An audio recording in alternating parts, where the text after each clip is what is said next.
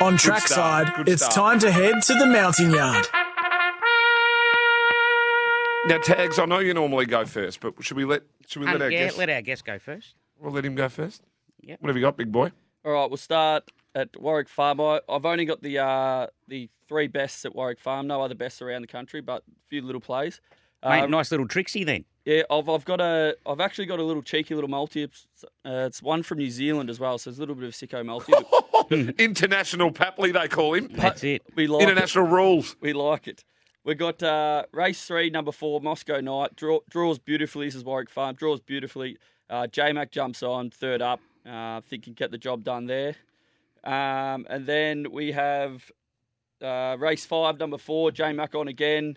Um, I think in landed a nice, landed a nice spot. Uh, the J Mac double there if you want if you're a J Mac fan. And then I've got uh, race race six, number seven, uh, Petulant.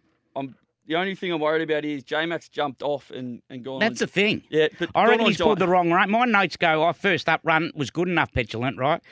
And J Mac, I think, has missed a trick here. Yeah, and then Gianti's gone back. Will go on Gianti and he'll go back, won't it? And I don't think it will be.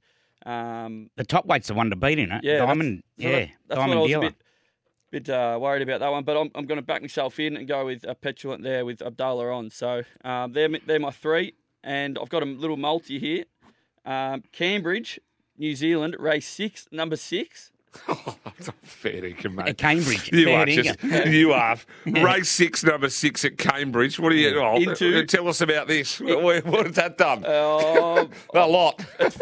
it's a first starter and it's trialled beautifully. That's all I know. You've got a first starter in New Zealand. Yep. I love this from you. And I then- love this from you. And then we got Perry Owl, Warwick Farm Race Two. Wish we wish I'd uh, took that dollar ninety or dollar eighty earlier. Oh, so you, the three that you've given out, eh, you haven't even put in the multis. No, no, hang on. Yeah, because Perry Mo- Alley, he looks he looks ready to go. Yeah, and then Moscow Yeah. Night is the uh, the third leg. So we'll, we'll go with that.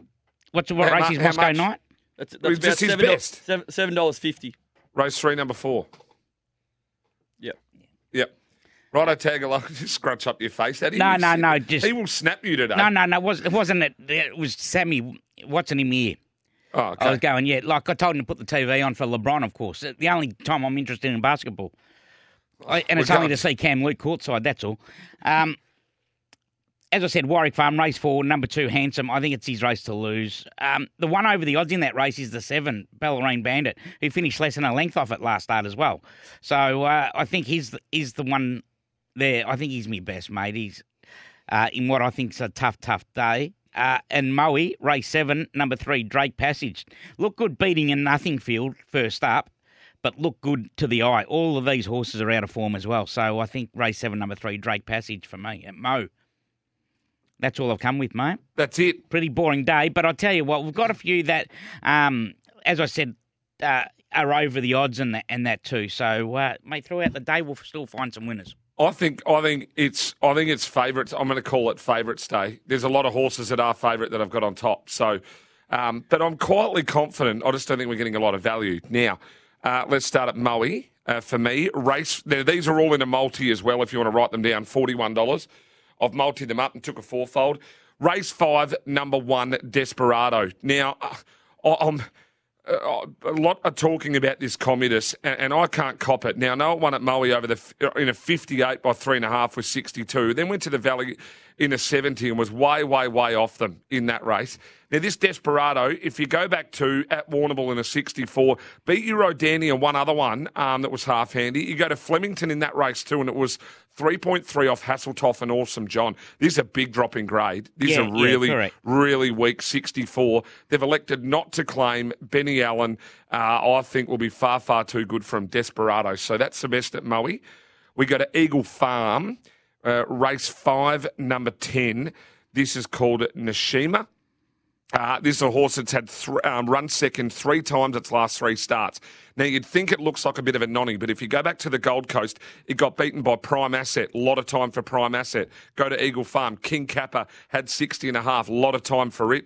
The one at Doomben the last race, it went under at $1.50 from an inside draw to Groove in the Moo when it did drop in grade but had no favours. So I think it's now found its race. I think Nashira will be too good. Then we go to Gawler.